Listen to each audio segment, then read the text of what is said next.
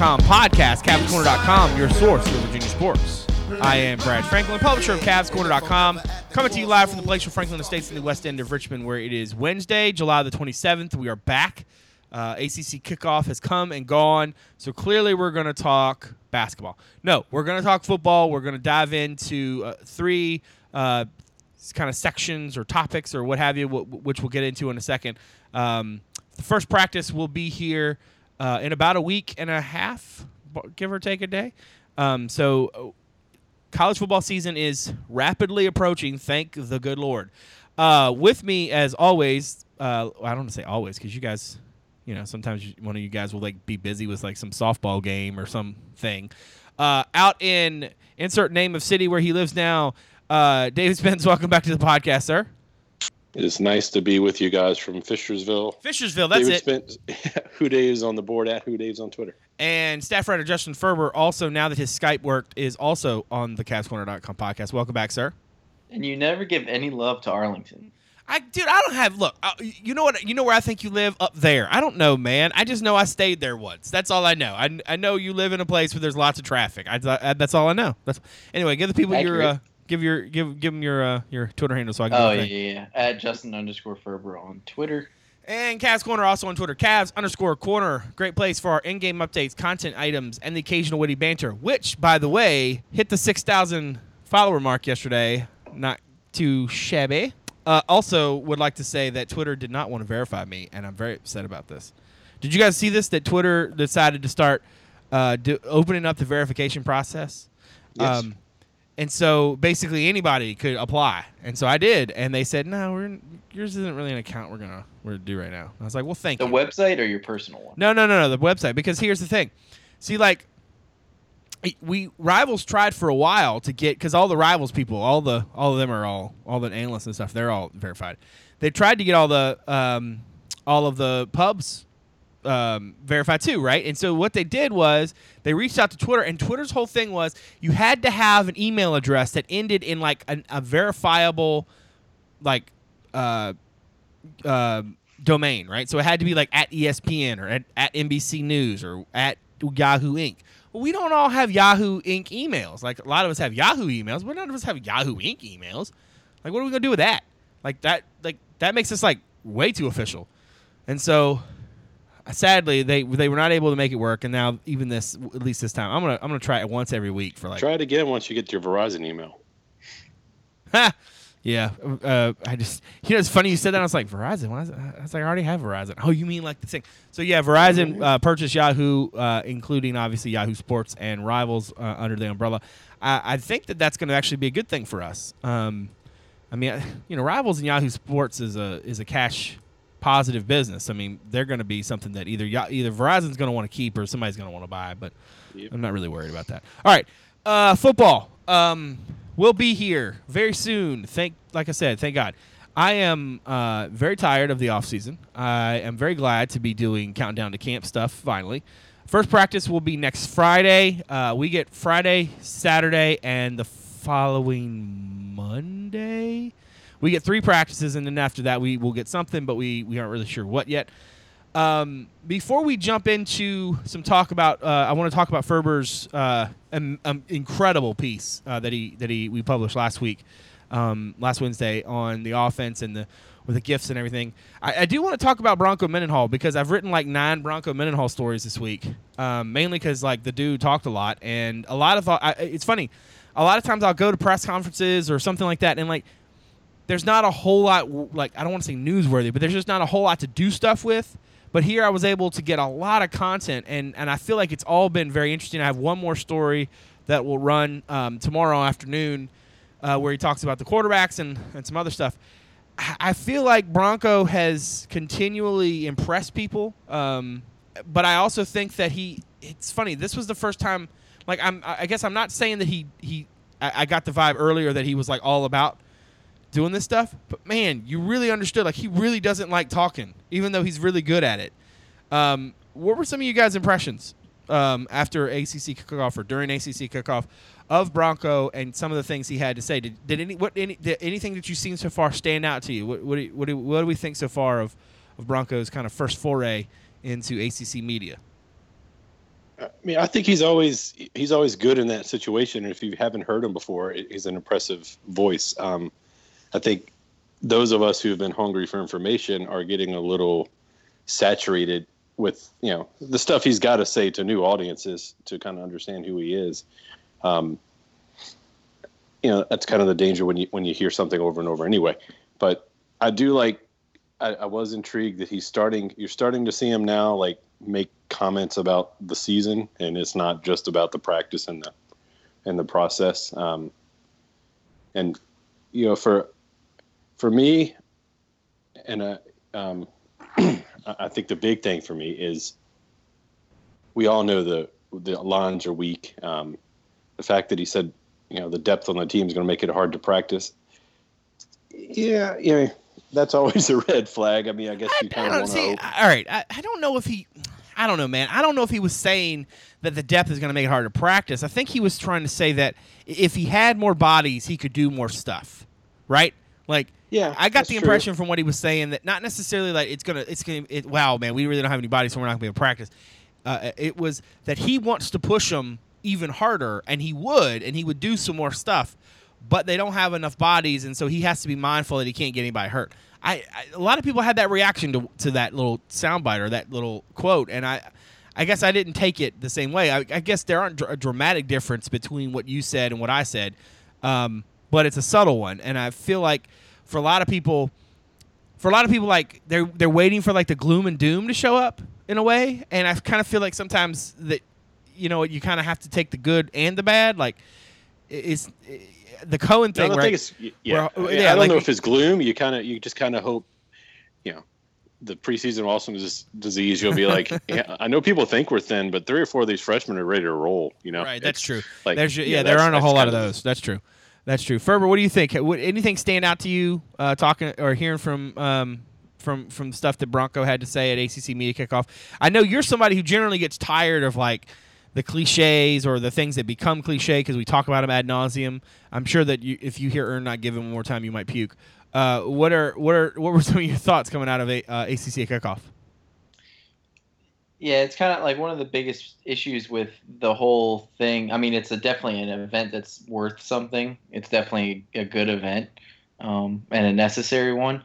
But you know, if you've been following the team uh, for the length of the off season, there's not a ton of new information to be gathered because they haven't started practicing or anything yet. So it's not like he's had to see, got to see the freshmen in action or anything like that. And you know that, I mean, from the London era, and obviously I don't think Bronco's going to be any more revealing. Um, you're not going to, like, when people ask questions like, so what's the quarterback situation? You're not going to get any new information, really. You know No, what I you're mean? not. That's it's right. like this is what we have, and this is what we want to decide right. on, and this is how we're going to decide on it. Um, which is, you know, that's fine. Uh, and I don't blame Bronco for not giving everything away because he doesn't even know at this point, probably. Mhm. So, I mean, it's just kind of more of the same, and that's just one of the. It's not, and it doesn't have anything specific to him. I'm sure every fan base probably gets the same reaction to their team that they're used to hearing about all the time. Um, obviously, like you know, some of the questions are things that fans have thought of in in recent months, like the depth at certain positions and stuff like that. Um, but at the same time, you're going to get pretty muted answers until camp starts.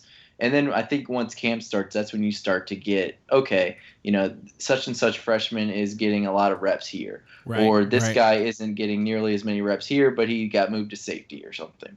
And then you can kind of get clarity as to what's different, and you know, get a better picture for where the team is. Right.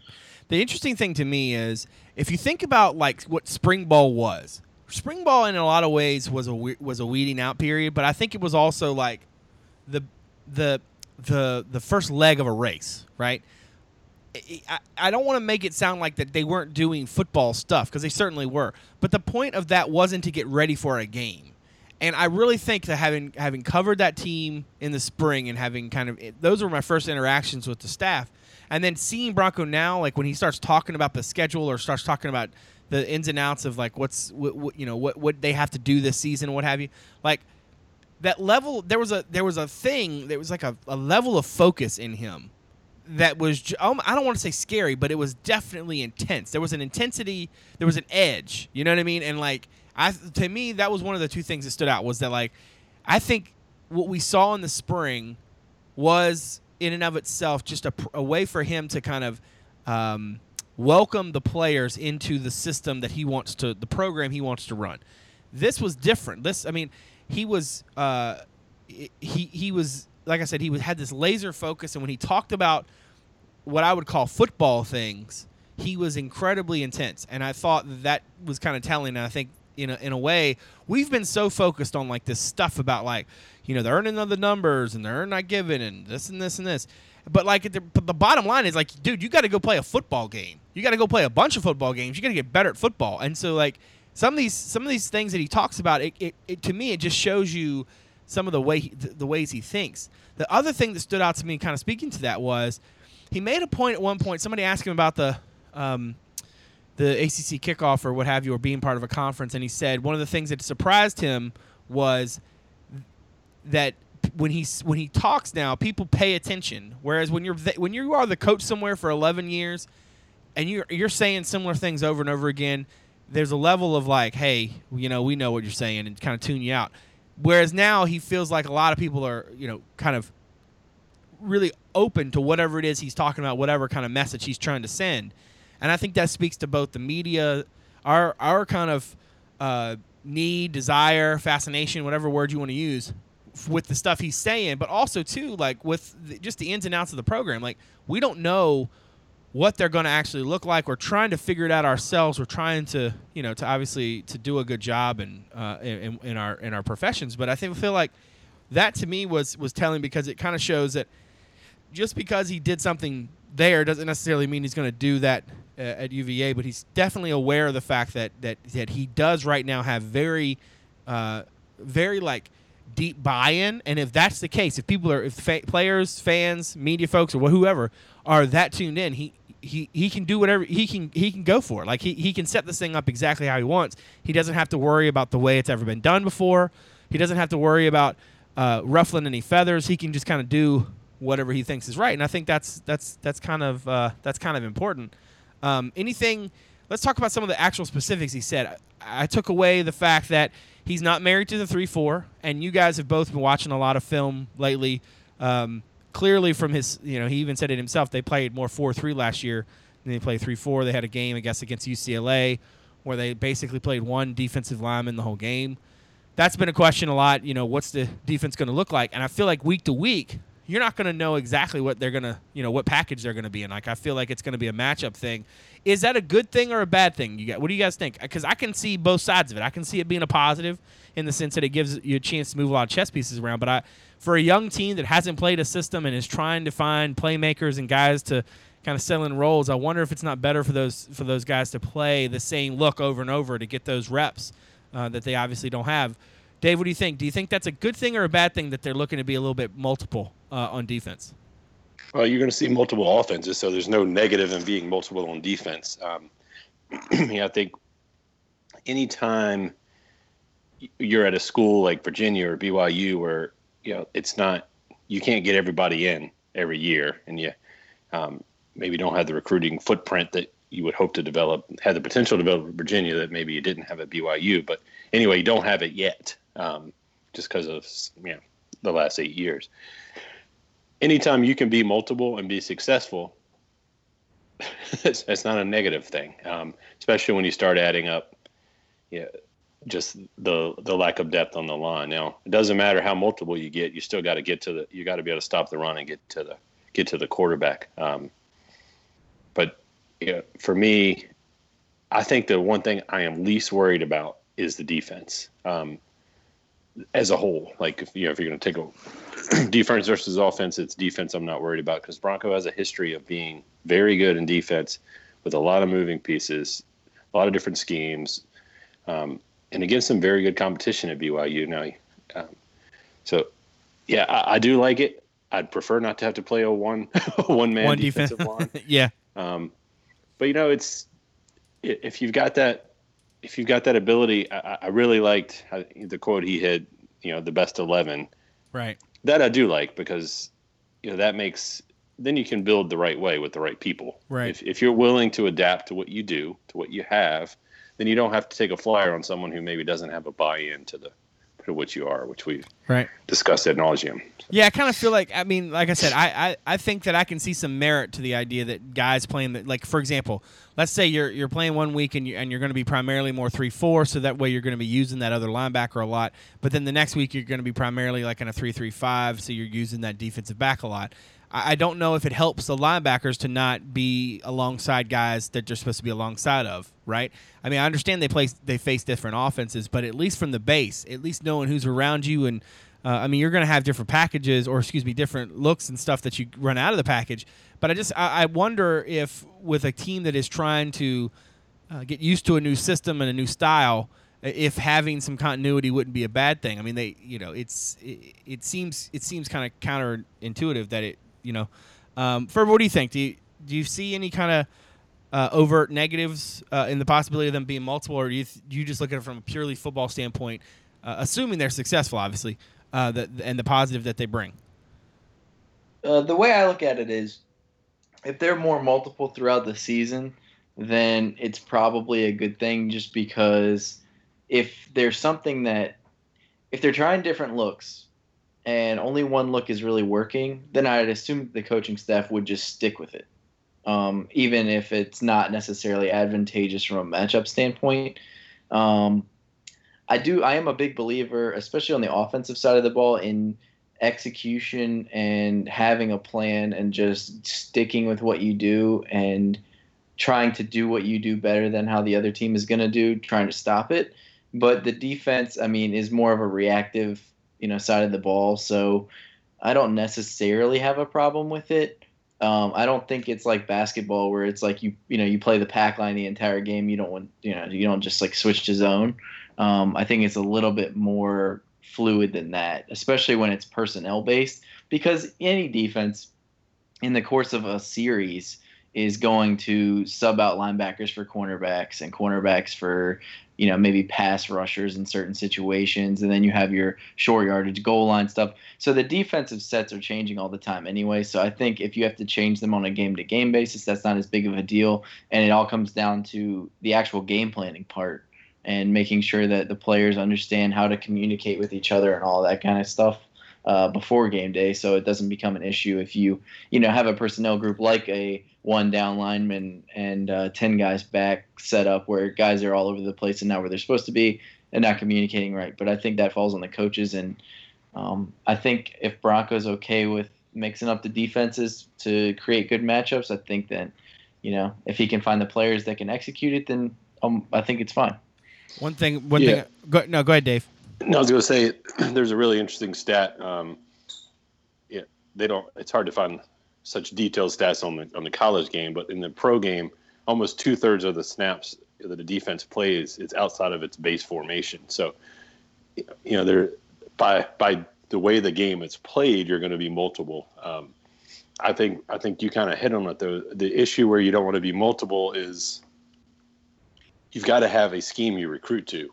Um, you know, you can't just go pick out guys and say we'll figure it out when they get here. So, you know, I think my hunch is he'll probably settle on that three three five look um, with enough guys to to alter to a three four. But it's you know, it, there is certainly I, I see both sides and um, I do like the fact we're multiple. You just look at the offenses we're going to face in the coastal. Um, you get Carolina, who's high tempo. You get Miami, who we, we assume is going to be very Georgia like, which is a pro style um, with the very good arm quarterback. You got Pittsburgh, who's going to try to run it down your throat and take a shot. Um, and then you, you think about what we have with the previous regime, which is teams like Pittsburgh and Miami, we did well against because we played a base 4 3 and you know that was that's kind of old school football. They know how to attack it, but when you got against teams that screened you a lot, the four three wasn't great at, at responding to that. Right. Um, so you know, there certainly anytime you're multiple in anything, it's good. But the caveat is you need to be good. Yeah, you got to be. You got to execute. I kind of feel like too. One last thing on the on the defense. It's it's it, it, a lot of it might kind of. I don't want to say it, it falls to to one player, but in, in a year like this where Wilkins. Well, I wasn't going to say Wilkins. I was actually going to say Malcolm Cook because Malcolm Cook has linebacker size with some safety kind of. You know what I'm saying? Like he would be the perfect kind of hybrid to to to fit between those positions. And quite frankly, I almost feel like the bottom line for Bronco has been that he, he liked the three three four um, over the years, but I think he I, I, there was a comment about he said something about that if the if the response of the recruiting class so far was any indication that the turnaround would happen sooner than later because they've been kind of uh, very excited, I guess, about the response they've gotten from recruits. Now, I think that it's very possible that he thinks that he can find an athletic, larger kid to kind of be a, a, a hybrid linebacker slash safety that he can put uh, all over the field. And if that's the case, if you have an outside linebacker who you, you trust to go both go forward and go backward slash sideways, um, I, that that's a game changer for for for a defense. Obviously, I mean, you talk about multiple. If you can have a guy who the defense, the offensive line isn't isn't sure whether he's going to come to the quarterback or if he's going to drive back in coverage, like that's a that's a that's a hell of a weapon. And so I kind of I don't want to put the whole thing on on Malcolm Cook, but I think that type of player is a perfect example. Jordan Mack, for example, could he be somebody like that? Um, you know, if they can find an outside linebacker who can kind of fit a little bit between those positions, as opposed to okay, this is your base three four because that dude is definitely a linebacker, whereas this is your base, you know, three three five because that guy is definitely a defensive back. I think that piece, you know, if we're talking about execution, I think in terms of slotting, that that might be the place they eventually want to go. Whether they can get it there this year, I'm not uh, not really sure. Um, let's transition from the defense to the offense uh, and talk a little bit about what we what we kind of have kind of broken down for folks uh, in, in, that piece last week. First off, again, I want to give Ferber a huge shout out because that was a ton of work. Um, I mean, just made my head spin. Honestly, we, we looked at trying to break it up into two pieces. Uh, it just fit best as one. I'm really glad we ended up doing what we did. Um, I kind of feel like I learned a little bit about Robert Anae in that uh, in that piece. Ferber, tell me, was there anything when you were doing research for this that, that really stood out to you, surprised you, something that you learned? What what did you kind of really take away from from kind of researching that piece and, and putting it together?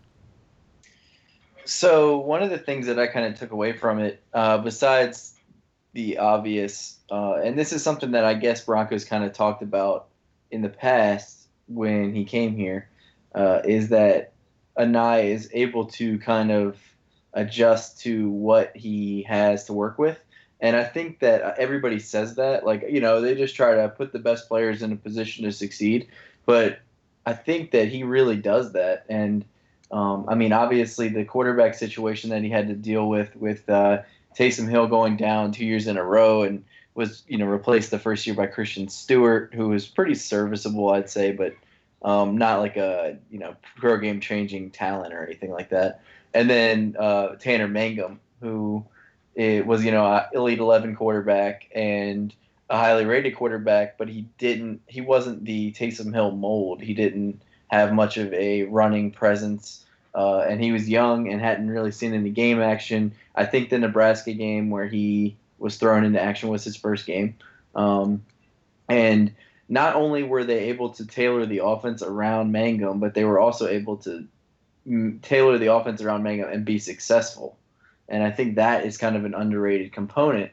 Um, is that you know you can adjust to the players if you need to, you know, because of injury, but it's one thing to do that. It's another thing to actually do it well. And uh, they didn't really see a drop off in production as far as points per game. Uh, they threw the ball more. They spread the ball out a little bit more. And uh, I think this is something that Dave actually hit on at one point in the past. Um, you know, you kind of watch the offense with Hill and you see the receivers out there blocking and uh, you know doing things to help Hill in the running game. And then in Mangum's offense, they they were able to make the plays as wide receivers um, that wouldn't make you think that they were necessarily even the same guys that you saw in the other offense. But um, I think that that's something to uh, you know we'll have to keep an eye on, and and that's why you know somebody asked in the thread about Johns versus Kurt Benkert, and uh, I, I don't. I mean, I think they're better off with a mobile quarterback. But if Johns ends up being the best option, I, they can find a way to uh, play to his skills. Right. Um, and then obviously another thing was just the success in the red zone. Um, Oh yeah. they last year they were incredibly successful in the red zone, and uh, you know I, I think Dave, when I was actually doing the research, said something like, "Wasn't UVA a top 30, 40 team in red zone last year?" And they actually were. But that stat is based on percentage of scores, right? Mhm. So the way that that's basically determined is how many times did you score in the red zone. It doesn't Mhm. matter if it's a field goal or a touchdown. And uh, I mean, everybody's percentage should be pretty high because if you have a decent kicker, you're going to make your field goals inside the 20. So UVA, I forget what their exact percentage was, but they had a 51. 51% touchdown. Yeah. Uh, no, no, field fifty goals, I was just believe. scoring. Wait, I thought Yeah, you, it I thought it was- was it was fifty percent like- scoring. It was, I think it was 51% touchdowns, 36% field goals, or something like that. Oh, yeah. and Yeah. BYU and BYU was like seventy five percent touchdowns and like you know twenty two percent field goals. which is actually a Um, sizable difference. You know, if yeah, you and think you're about talking about, and they also had twenty two more opportunities in one more game. it. hmm So, um, you know, they had fifty five red zone trips. UVA had thirty three. So right there, you know, you're looking at. Um, and they were actually, I mean, everybody knows that BYU played at a faster pace with Hill, but they actually played slower with Mangum. Um, if you look at the adjusted pace stats for, uh, you know, like them versus the rest of the country, uh, you know, like a team like Oregon was like in the 95th percentile of pace. Uh, BYU for adjusted pace, which accounts for whether the pa- it's a pass play or a run play, um, they were, I believe, the 26th percentile actually in pace. Um, so they played slower with Mangum. Obviously, pass plays take longer, so you're going to run fewer plays anyway. Right. Um, but they were able to kind of get the ball into the red zone a lot more effectively, even with less plays than they would have had with Hill. Um, and once they got there, they scored touchdowns. And I don't. I mean, I can count countless games where I've written things down in the press box uh, over the last couple of years where you know they got down to the red zone and the game was three to nothing UVA and they settle for a field goal and they go up six to nothing or they're you know they're up ten to nothing and they make a field goal to go up thirteen nothing and you kind of circle it and you're like all right they're in a good position now Right. but I feel like this is going to come back to haunt them later that they didn't punch it in here Yep. Yeah. and then you see like things like what Notre Dame did in that game where you know they got you they you know they drove down and got into the red zone and then they scored on a fake field goal and I mean look how big of a difference that ended up being in the game yeah. so I mean, I, I look at it. Uh, I, I kind of want to talk about what we think the offense is going to look like because I think that's the question that everybody has. I feel like I have a, f- I have like, I, I feel like I'm like 75, 80 percent done with the puzzle, right? And I just have a lot more pieces that I need to add in to to figure out where that other edge is and, and finish filling the thing in. I feel like they're going to be fast. They're going to be. Um, I I think it's going to be spread to spread spread to throw, but but with the read option elements, right? So like they're not going to just want to run it, but they definitely will. Um, maybe like 65 35 between the two.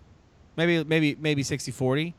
Um, I I, I feel like uh, Benkert does have the leg up, mainly because I think that his experience in the system is going to be a huge uh, boost for him. Because I, know it's so cliche to say the game slows down a little bit, but I think it's not necessarily the game, but the choices that he has to make with the ball. And I think that's the biggest piece of this whole thing is that can Johns or Brewer get out there and execute quickly enough, get the ball out fast enough um, for the offense to have success. And I think that's where Benkert kind of has the edge because he has that experience in the system. Um, but then again, he hasn't played, obviously. So we have to, you, you have to keep watching that. Uh, Bronco even spoke to that. He's like, you know, don't count out Matt or or Connor, and he and he made the point that like, listen, just because he his ideal is to have this dual threat element in the offense doesn't mean he's going to pick the quarterback who is necessarily the best dual threat guy. He's going to put he's going to put the most efficient quarterback out there, the guy he feels like can score help him score the most points. So I kind of feel like I have a, I know who the what the offense is going to look like. Here are the two unknowns to me. One is the role that Mizzell and Zaccheaus play. I think we all assume, rightfully, that they're going to be moved all over the field. Uh, that's just commonsensical, right? You got these two weapons that are very versatile. You got to use them off of each other. Okay. But my question, my question is, how, how, how do what they do? How does that fit with what everybody else does? I have sat in the press box at Scott Stadium and called plays for years now. Okay, this cannot be a situation where every time X happens, Y happens, right? And I, and I hope, I, I mean, maybe because you know new coaches and you know whatever, but like you have to hope that that's not going to be the way it is. That like if if Mizzell and, and Zaccheaus are both for some reason lined up in the backfield together, that it's not definitely a run. You know, like that they'll do multiple things out of multiple formations and at least keep folks guessing a little bit. That to me is the big is one big unknown. To, and then the other one is the rest of the receiving core, right? All right, I think we understand. We we, we think we know what they have in, Laver- in Andre Levrone. We think we know what they have um, in a guy like maybe a Warren Craft or Keeon Johnson, physical, you know, dudes that can kind of go. We know David Eldridge can stretch the defense a little bit. Uh, I'm not sure what they're going to get right away out of Doni Dowling. I feel like he may have had like an off-season cleanup of his knee, uh, but he, he's been working out, so that that's a good sign. Um, I guess my question is, what do the rest of the guys like? How do they fit in? How do they execute? Um, are they, you know, are, are drops still a problem because that has been a problem in the past? Those two question marks kind of make me wonder what the offense is going to look like. What do you guys think? Do you have? Do you think you have a feel right now for what you're going to see when they actually take the field, Dave? What do you think? Do you, you feel like you know what the offense is going to look like? And I do, and in some ways, I mean, it's it's not going to be.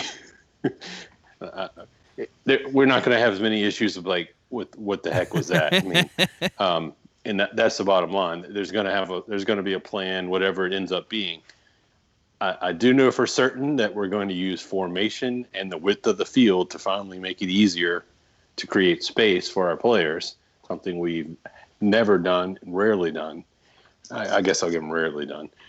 Um, I mean, I know that's for certain, especially when you give when you think about the depth we have on the offensive line and the speed and versatility of some of the the playmakers on the team. You know, the field you can line up as wide as you want on the field, and we've never done it. I guarantee you we'll we'll be doing that this year. Um, going back to the quarterback thing, I think you're right. Ben, you know, I think we've said it all along. Benkert's probably got the the um, the favorite in the clubhouse to end up winning the starting quarterback position. But I'm a little less hesitant to, I mean, a little more hesitant to say that now after kind of watching a lot of film the last couple of weeks.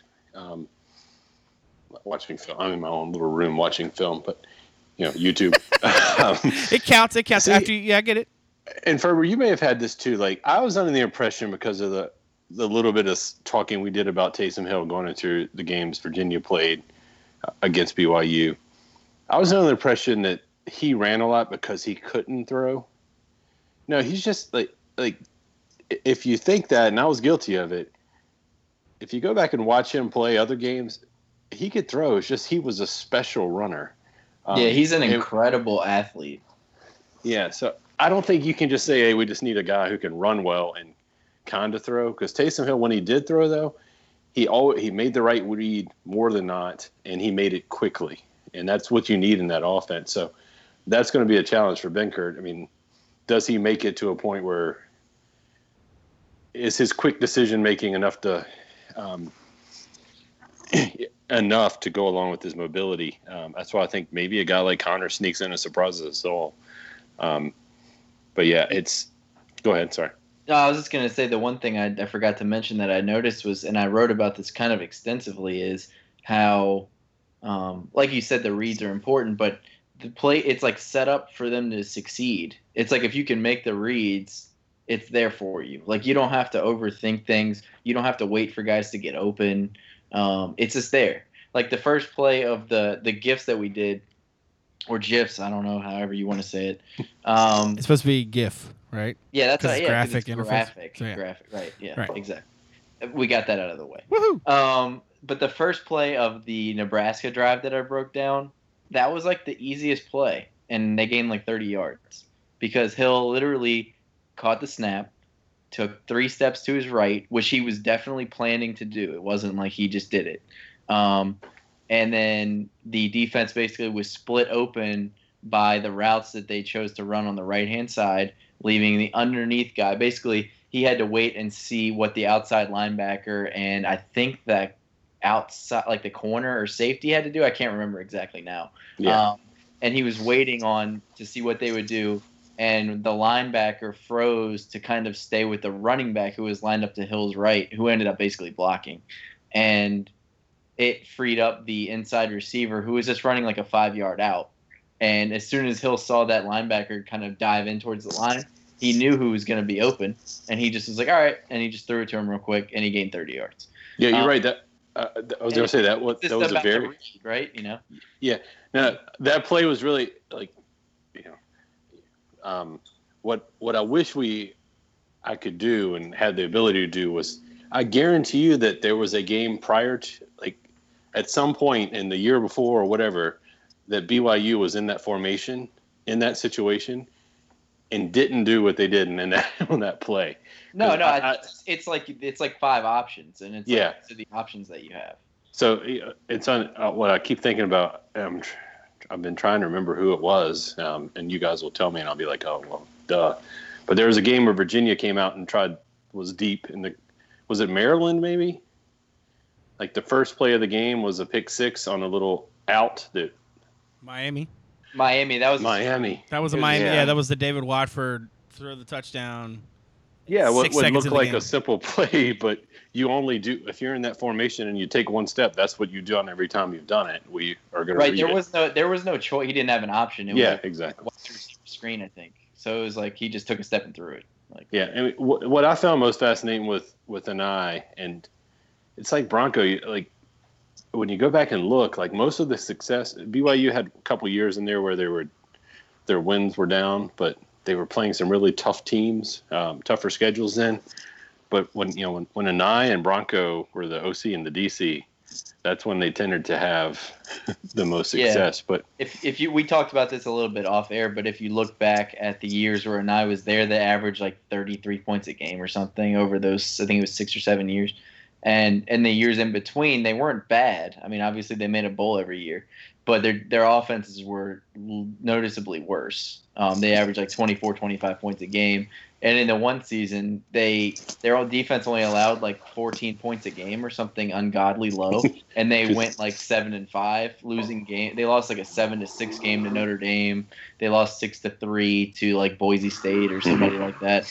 And it was just like a bunch of games like that. And then Anae was back the next year. Right. And even that game where he was the OC, the first game of Anae's second uh, go around at BYU was at UVA, and their offense was really mired in that game.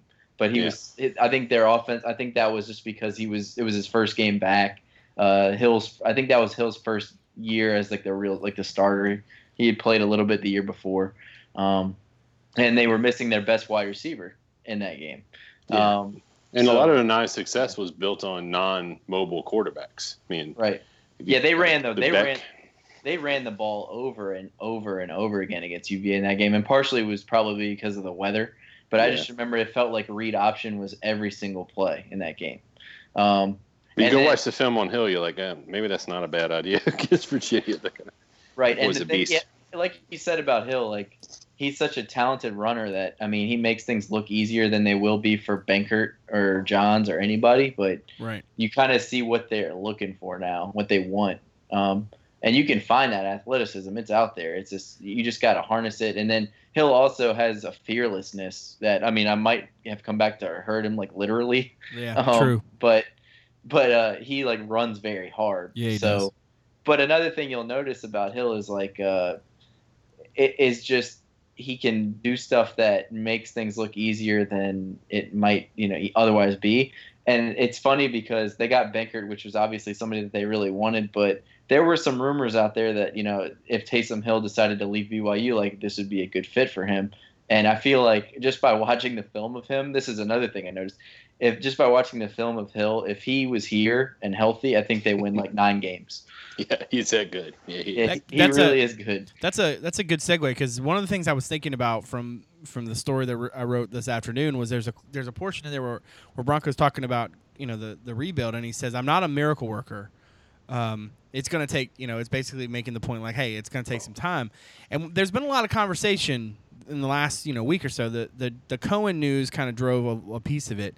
But then just the, the depth thing, I think, really, really kind of hit it home. This idea of like what the season is going to be. Now we're going to do uh, in a few weeks, month or so. We'll we'll do a um, uh, a preseason podcast where Dave and I will be absurd and Ferber will be very reasonable, and um, that'll probably be what Virginia's actual record is.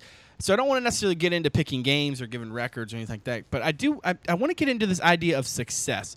What a successful season is for the Cavaliers this year, and the reason I want to talk about it is because I kind of feel like when I look at when I look at the discrepancy between coaching staffs, developments, all that kind of stuff, I understand the depth situation. I, trust me, I get it, and I understand that it's not you know Broncos not a miracle, worker. They're not going to you know magically turn into a ten win team. But I just look at the last, let's say, just say three years, okay, and then the amount of ineptitude in these games is just astonishing. And I'm not saying that because I'm just trying to throw shade. I'm being honest about just how far, quote unquote, far they have to come. Bronco made the point that they lost a lot of games by five, six, seven, eight points, and that but that's actually a lot in terms of trying to turn you know turn the ship around. And I'm sorry, I just I don't know if I can get there. Like I understand that from from certain vantage points, right? Whether it's uh, the cal- caliber player you have, the the amount of uh, of, of coaching they have, the, the way the schemes fit. I get that they're, they're guys have to take some strides, make some strides. I get that.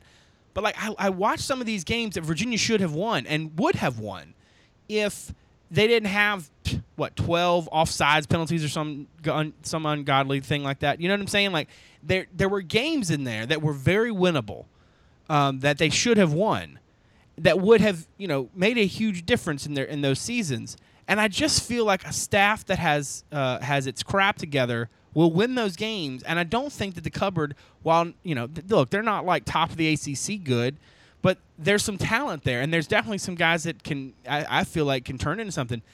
What is success for this team this season, in your opinion? To me, it is uh, playing well, uh, well enough to be in contention for the postseason, but also so that you can see positive momentum. Like if if you go out there and you play Oregon and Oregon beats you, that's one thing. But you go out there and you lose at UConn because you look like a bunch of monkeys trying to screw a football. That's not it. You know what I'm saying?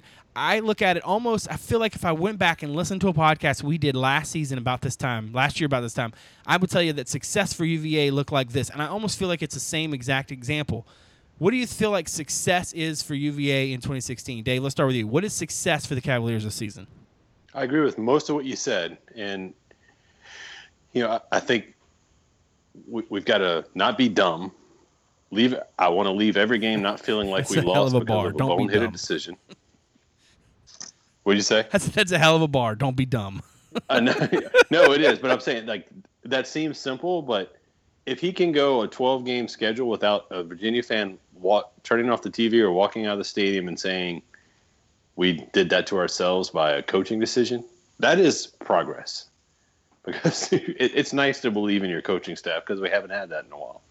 However, I mean, I think success for the program you know, is fixing that, showing everything you said. But the problem is the program is largely based on the head coach, and that's what we're really talking about. And, and when you start looking at it, like it's almost like, and I, I don't want to be that guy, but if Virginia doesn't win this year, eh, the chances of Virginia being better next year than this year, just with the amount of pieces we're losing for graduation. Okay, that's a good point. To the NFL. But you're but, okay. Time out. But you're you're veering away from the question because honestly, success in this year doesn't have anything to do with next year. Like I agree with you that like if they're going to be successful, they're probably more likely to do it now versus then because of some of the, the issues they're going to have at certain positions, yep. whatnot. But you're that that's kind of veering off into into strawman land. Talk to me about this year. What is success this year and why? Well, the reason I mentioned next year is I think you've got to win this year to to help next year not be such a drop off. So maybe maybe you know five wins and you look competent is good normally. I think you've got to you've got to make a bowl this year just for the player development you get from those extra practices. Um, so success for Virginia.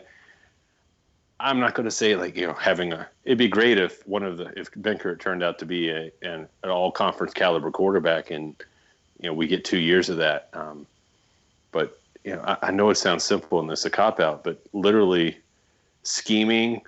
We, I, I want to leave games thinking we schemed that opponent correctly. We executed well. Maybe we had a couple penalties of aggression, which I guarantee you we're going to see.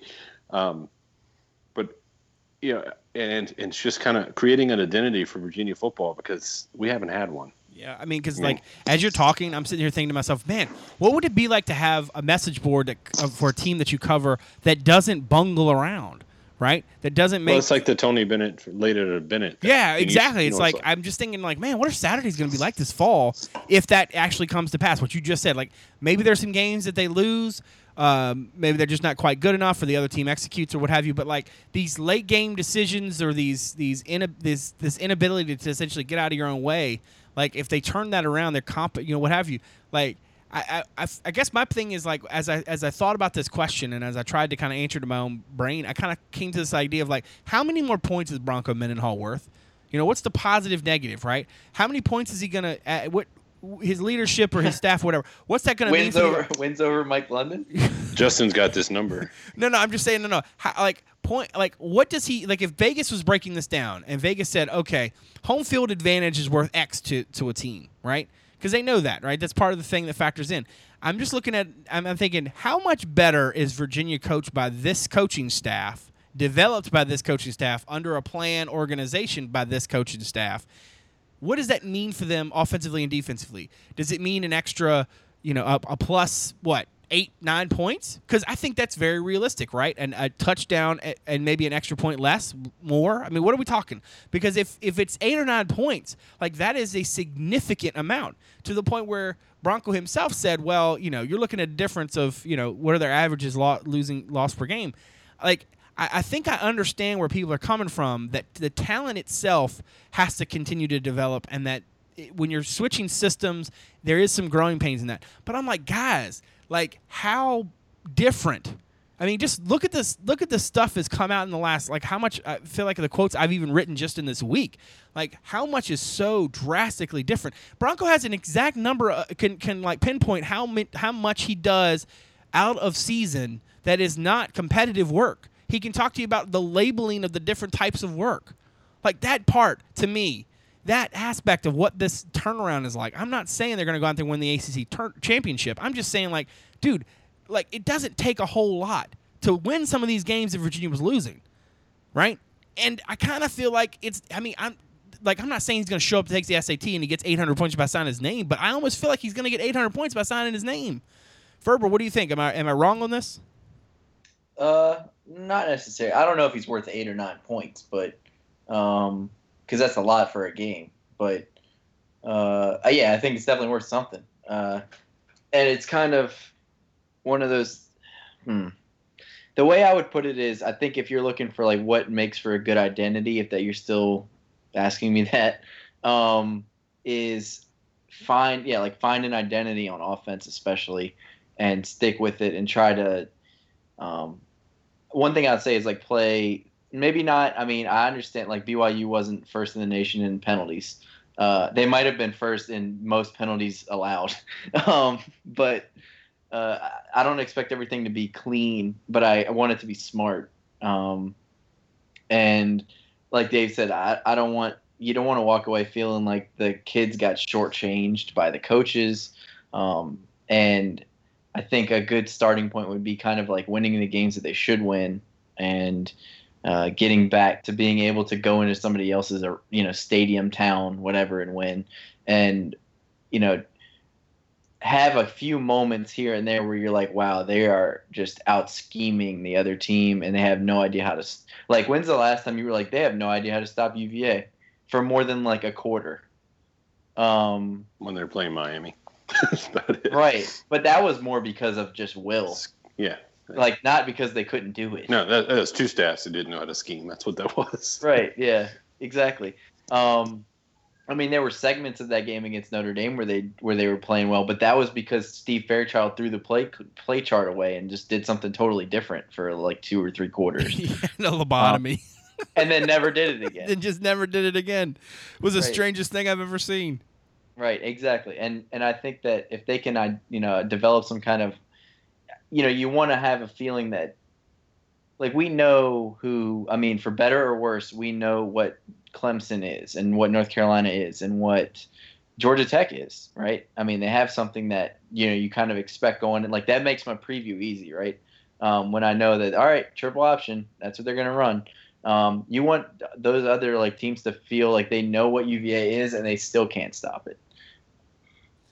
Well, I think that's a uh, that's a good place to put a pen in it because I think that's going to be the question that we we struggle with. We think about we we probably will talk about again probably on the preseason podcast. But like I said, I I think in Justin doesn't think it's eight or nine points, dude. I, I just I don't know, man. Like that's a touchdown, touchdown. I'd say half. I'd say a good coach is worth like six points a game. Yeah, I'd say five. Right, but but if you go from a bad coach or a bad staff, God, I feel like I'm throwing so much shade. Hey, if they made it 50 minutes in, that's fine. Um, if you if you go from like so subpar, there's a certain thing that you get to just to get to equal, right? Just to be competent, as Dave said, right? What's the di- what's the point differential between where they were and competent, right? Now, if the coach is any good, even if it's just like three little clicks, right? Let's say Nick Saban's like 15 clicks or whatever, right? Like if it's just a few clicks, what is that few clicks plus competent? What does that mean? Like I'm not like again, I'm not trying to say that they're going to go out there and and and and and make a run to the BCS. Okay, I'm not saying that. I'm just saying that like if what you're saying is they were underperforming before, right, exactly. so they when they come back up mediocre, to equal, right, right, Exactly. It's like once it gets once they get warm enough to get to equal, and then they get the bump that they get from having a pretty decent coaching staff with a good plan. Like, what does that mean for the for the whole bottom line? And I look around and I think an offense that an offense that wants to get the ball out to playmakers and has two guys ready to roll like Mizzell and Zaccheaus, along with some other guys who I think have not really been scratched the surface, plus multiple backs. I mean, like they're going to have a, what Jackson Matteo called a Swiss Army knife, right? So you do have some question marks. How good is the offensive line going to be? Who's the quarterback going to be? And what's this? Okay, I get that. Defensively, they've got probably the, one of the conference's best two safeties, right? Uh, a guy who who you would hope can see the field in, in a in his third year. I mean, that's one of those things that probably won't change too much. You might actually have a system that kind of fits your five star top 15 defensive lineman net finally. And you do have a lot of experience back, even though you need some outside backers, you've got some stuff back in the middle. Like, I just look at this and I think, man, it is not that much of a stretch. Maybe that's the way I should explain it. It's not that much a stretch to think that this team can be markedly improved and to think about what that means with an easier schedule. Maybe that's the way to. Maybe that's the appropriate kind of way to frame what I'm. Oh yeah, and I think the biggest say. thing is honestly, like I feel like now the players. I don't think the coaching staff that UVA had last year were bad teachers. They were just teaching people different things. Right. Like and, they, and what they did fit. was like try. They were trying to fit a puzzle together, whereas like it, it's like uh, they were trying to you know, like build around what, you know, it was kind of like we just have to find a way to put all these pieces together, right? Yeah. Whereas I, it's it's it, it, and then you know it's like or you can do it the way where it's like you have the strategy and then you build everything out around right. it. I, I, I likened it on the radio not long ago to building a house on quicksand. You know, it might look good, but it ain't gonna last. You know, like they're they're trying to put pieces in places that they shouldn't have been. Um, nothing really ever felt like it fit together, and certainly away from the field, you didn't have what you need to have to be successful. Um, so I think it's yeah. going to be kind of a fascinating uh, fall in a variety of ways. I think, like I said, that's a good place for us to to put a pin in it. I uh, want to thank everybody out there for giving us a listen, as always, for supporting the show, for supporting the the site. Uh, my thanks to uh, David Spence and Justin Ferber for being with me tonight. Um, we will be back hopefully next week. Um, we'll have like a post, uh, like I, I, guess a pre um, camp kind of thing. We'll maybe go in with some question marks or some some things we, we want to see. So look forward to to get back with you guys again. Hopefully, there's no Luke Bryan concerts that anybody has to go to. Um, or anything. Come on, man. We told him that was dead. We, hey, listen, I needed something for the moment and it worked. Okay, I'm sorry. okay. For David Spence, for Justin Ferber, I am Brad Franklin, publisher, CavsCorner.com. Thanks for coming out. We'll see you soon.